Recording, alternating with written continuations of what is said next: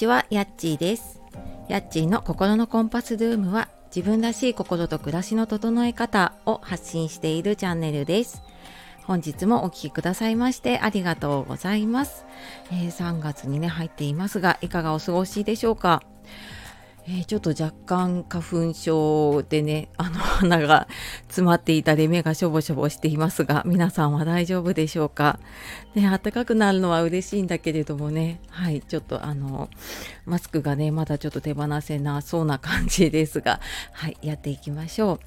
で今日は人と比べずに自分の形で音声配信を続けるコツっていうことであの発信とかねあの音声配信していくのに自信がないなとか話がぶれるなとかなんかちょっとねこうどうやってやったらいいのかなって周りが気になったりねしちゃうなっていう方いたらあのよかったらお付き合いください。え今日はちょっと発信の話で私もなんかこれずっと悩みながらやってるなと思ったのでちょっと自分を振り返ってみてねでなんかどういう風にやったらうまくいったかなっていうのをあのちょっと入れながらね話そうかなと思いました。で人と比べずにね自分の形で音声配信続けるためにうんなんか何をやったらいいかっていうと、結論先に言うとねこう60%の準備で始めるっていうことをえー、やっています。であとはねこういいなって思ったものはとりあえずやってみるっていうこともやってますね。でなんかそういう風にするようにしたらなんとなくこう自分のしっくりくる形っていうのがなんかできてきたかなって思っています。じゃあなんかねあの具体的にどういうふうにやってたかっていうとそうだなあの発信のスタイルどうしてもねなんかこう、うん、人と比べたらなんか自分はダメだなとかって思っちゃうと、ね、どうやってやったらいいか分かんなくなっちゃうことありますよね。なんか私も結構もう2点3点どころじゃなく、まあ、音声配信でやって3年目あ3年ぐらい経ってんのかな。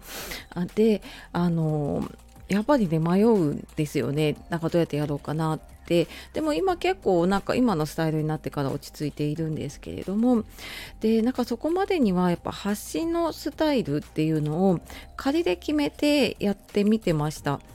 なんかこうがっちりと決めてもうプロフィールも全部書き換えてもうあのこの通りにやっていこうって決めたものって大体途中でなんかあれ違うなってなってやめちゃったりしてなんかそこからまた迷走しちゃうんですよね。なんかとりあえず仮で、えー、とこういうふうにやっていきますみたいなカッコ仮みたいな感じでやっていた時の方が意外と続いていたかな。であの、まあ、発信のスタイルね曜日だったり時間だったりその発信する内容だったりっていうのもあると思うんだけれども曜日もうん結構変えてもいいかなと思ってるんですよね。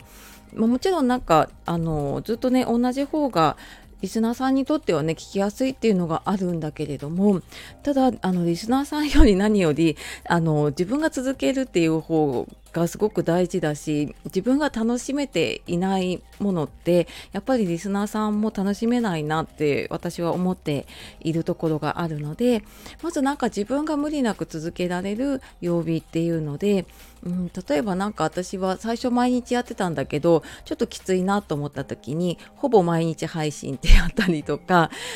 すると、まあ、時々は休んでもいいかなってなるし、まあ、時間もだいたい8時から8時半ぐらいっていうなんかね本当はきっちりこう8時とか7時とかってやった方がいいんだろうなと思うんだけれどもなんかね続かないので、えーと、と大体これぐらいの時間っていう感じでやっています。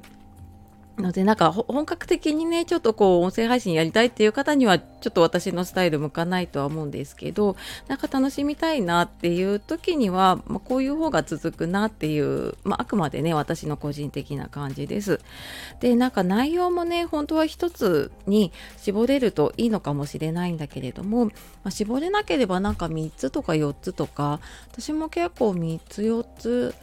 になっちゃってるんですよね今ねあのこのうんと、今日みたいなね発信の話をすることもあればあの心に関することもあれば昨日のね就活とかみたいな介護就活の話とあとはもう雑談ですよね。あの家族のことだったりとか子育てとかあとは私の趣味でミスチルの話をしたりとかっていうので、まあ、まあ、3つ4つぐらいのね中ででそれをなんか1週間の中でなるべくちょっと入れるような感じで私はスケジュールを入れたりしています。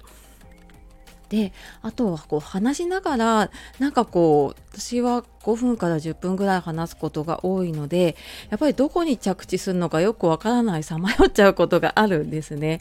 なのでなんか本当に伝えたいことがある時はその話す方っていうのを自分である程度決めておくとすごい便利だなと思っています。であの私は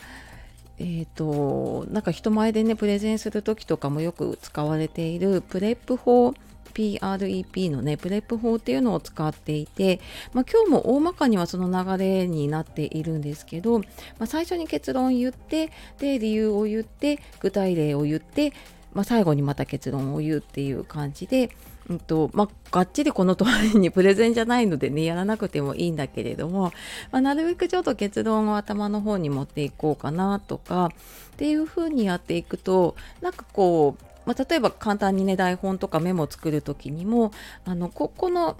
形っていうのがあるとそこに当てはめていきやすくなるんですよね。で私はここからちょっとさらにアレンジをしていたりするんですけれどもなんかこの基本の形っていうのがあるとすごく便利かなと思っているのでなんかちょっとね、あの雑談の時とかはね、全然いいと思うんですけど、なんかほんと伝えたいことがあるなっていう時にはね、こういうのを使ってみたりとかでちょっと合わなければいろんなねあのスタイル形があると思うので試していきながら本当になんか準備60 60%までいかない時もあるかな私は思いつきでやっちゃうこともあったりするのでもうまずやってみるっていうことをやっていくとだんだんだんだんね自分の形になるかなと思いました。はい。というわけで、今日は人と比べずに自分の形で音声配信を続けるコツっていうことで話をしてきました。で、なんかそれでもちょっと一歩踏み出せないなっていう時には、えっ、ー、と、私もうちょっと踏み込んだその心のこと、今週はセルフコーチングの話をね、メンバーシップでしようかなと思っているんですけれども、まあ、そういうのだったり、メルマガで詳しく書いていたり、あと公式 LINE でもあの講座とかねセッションの募集を、えー、したりしているのでよかったらそちらの方もねつながっていただけると嬉しいです。